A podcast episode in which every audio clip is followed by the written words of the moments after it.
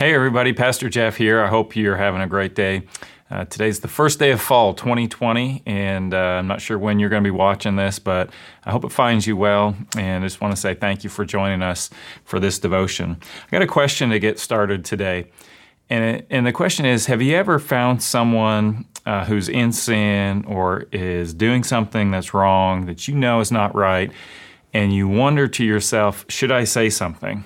Maybe uh, you you just you you know someone who just always seems to get away with things, or you have a coworker that uh, maybe is getting there late and leaving early. Uh, for a parent with a child, sometimes, especially um, when you're when you're raising your kids and they're and they're younger and they're in the home. Uh, of course, they're, they're not getting everything right. They're not doing everything right. Do you ever ask yourself the question, well, should I say something or do I do I let it slide this time? Um, do do we? We'll just see if he does it again, or we'll see if she. And and you're just not sure when when to say something, when to not. Um, I know as a youth pastor, I've definitely asked myself the question um, in in two different ways. Do I need to talk to the student, but also do I need to go and talk to the parent about this? And and so you kind of ask yourself the question because obviously sin is wrong, and um, eventually we are all held accountable for our sin. Uh, we may be held accountable here on earth, but we definitely will be held accountable uh, to God for what we for what we do while we're here on the earth. So the question is, when is it your place to say something? When is it my place to say something? Um, and every situation is different. But as I was uh, as I was uh, reading uh, here recently, I came across a verse that I think gives us some biblical direction um, for this type of thing. Now, it doesn't get, answer the question, when should I go? But it, I think will help with it. So the, the verse is Isaiah 26, verse 10. It says this If favor is shown to the wicked, he does not learn righteousness. In the land of uprightness, he deals corruptly and does not see the majesty of the Lord. All right, so this first part of the verse if favor is shown to the wicked. So favor is just talking about um, being gracious or to even to show pity or to be merciful towards someone. Um, so it's this idea in my mind, anyways. It's like, well, it's not a big deal. We'll just let it go. Well, it's just one time. Um, I'm not going to say anything right now, and just this idea of of um, just being gracious, saying, "Look, I, I, can I can live with that. I don't have to I don't have to say anything. I don't have to do anything about that. I'm just going to let it go. It's not a big deal." And um, in fact, you might even treat them well, even though they're doing something that's wrong, to gain favor with them. Um, and and it's this idea of just treating someone well, even though they are wicked. It says when favor is shown to the wicked. So um, what are we talking about here with wicked? Well, it's just someone who's committed either a, a sin or possibly even a crime, although probably day to day, more likely we're dealing with people that have sinned, not committed um, a crime. And, um, and so um, that's who this verse is talking about those who are, who are sinning, those who have done wrong. And so the observation is this if, if someone who sins is never corrected, they will not learn what is right. If favor is shown to the wicked, he does not learn righteousness. Um, so we often quote the verse train up a child in the way he should go, and when he is old, he will not depart from it. So, why do children need training? Because they choose to do what is wrong. And so, as parents, we teach our children what is right because that's not always what comes naturally to them um, as as Christians, as as adults, as a church. Why are we called to make disciples? Well, because just because someone becomes saved, someone becomes a Christian, doesn't mean they know everything. They have to be taught, they have to be trained, they have to have things explained to them. So if we're always just uh, turning a blind eye, if we're saying, oh, it's okay, well, maybe next time, it's not that big of a deal, then we're missing the opportunity to teach righteousness to someone. Um, so that doesn't make it your responsibility or my responsibility to be the sin police to everybody. Uh, you know, noting infractions and making corrections and leaving sticky notes on your coworker's desk, uh, telling them what they did wrong. Um, that, that's that's not our role. Uh, sometimes it's your role, or sometimes it's my role to correct someone. Sometimes it's really not our role. And so we're not so much getting into that in this devotion, but this is an observation. If favor is shown to the wicked, he does not learn righteousness. If someone who is in sin is not corrected, if someone in sin is um, is not called out, then they don't learn what is right. And uh, we see that we see that more and more with kids who are not growing up in the in the church, who don't have a biblical upbringing. Uh, that's becoming more and more prevalent in our culture. And so, if we don't take the time to teach what is right, then they just continue to do what is wrong. So, the second half of the verse, it says, In the land of uprightness, he deals corruptly and does not see the majesty of the Lord. So, the first part of the verse, the observation is if you don't correct somebody, they're not going to know what's right. But even more significant here in the second half of the verse, they will not see the majesty of the Lord. So, okay, you've got this person, he's he's doing wrong, she's doing wrong. For whatever reason, they're continuing to get away from it. And and everyone else seems to do what be doing what's right. And maybe you know someone, maybe someone in your family is that way. Uh, maybe somebody at your workplace is that way. Maybe somebody in in your circle of friends is that way, and and and everyone just kind of knows, but nobody says. And so there's this person. Um, they're living in the land of uprightness. You know, everyone seems to be doing what's, what's right except for this one person. They're acting corruptly. They do not see the majesty of the Lord.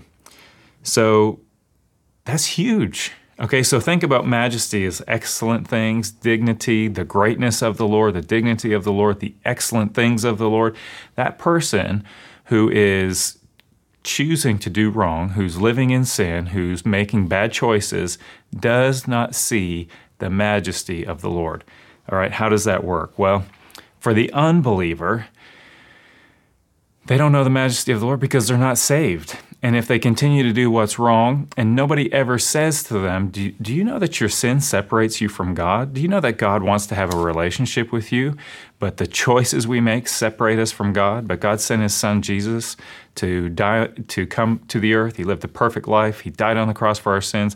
If we don't share that initial truth of salvation to somebody, then they continue in sin. They don't see the majesty of the Lord because they're not a Christian.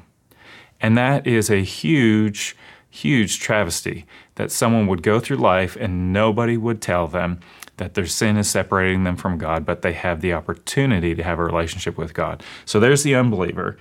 Um, they're, they're living in the land of uprightness. He's dealing corruptly and he does not see the majesty of the Lord.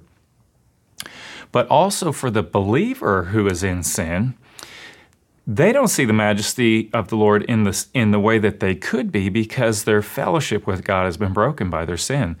In the same way that sin separates an unbeliever from God, sin separates the believer from God. Not in the same way, but uh, First John especially talks about the fellowship that we have with God and how that fellowship, even as a Christian, can be broken because of our sin. Doesn't mean we're not saved, but it means we're not have we don't have the same close intimacy with God when we have sin that's undealt with. Uh, so, in that sense, we're not seeing the full majesty of God, the full glory of God, because this sin is separating us. Not permanently, not completely, but partially. That fellowship is broken. Uh, so they're not, as a Christian, when you're living in sin, when you're making bad choices, and uh, you're not seeking forgiveness, you're not making things right, you're not confessing your sin, then we're not seeing the full um, excellencies of God. We're not living the abundant life that God has for us. So, two things that makes me think that we can do um, as Christians, thinking about this verse. Let me read the verse to you again. If favor is shown to the wicked, he does not learn righteousness. In the land of unrighteousness, he deals corruptly and does not see the majesty of the Lord. So, someone who has sin in their life, one, if it's not corrected, then they don't learn what's right.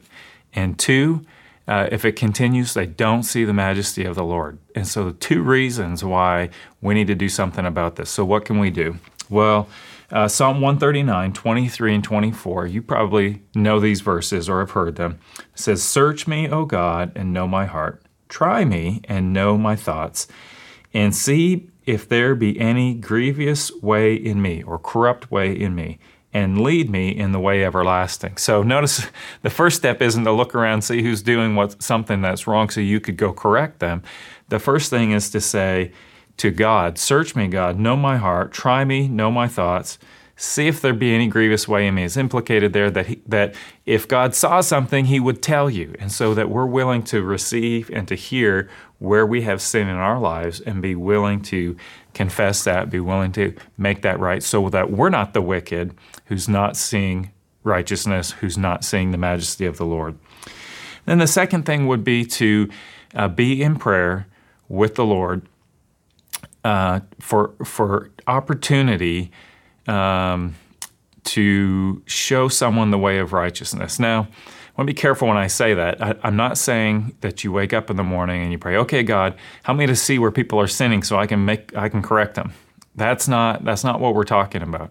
If you are a parent, um, God has placed children in your life, and that and you are to bring them up in the ways of the Lord. So if you are a parent with your children, this is the position that God's put you in. You've been put in a position to train your child in the way of righteousness.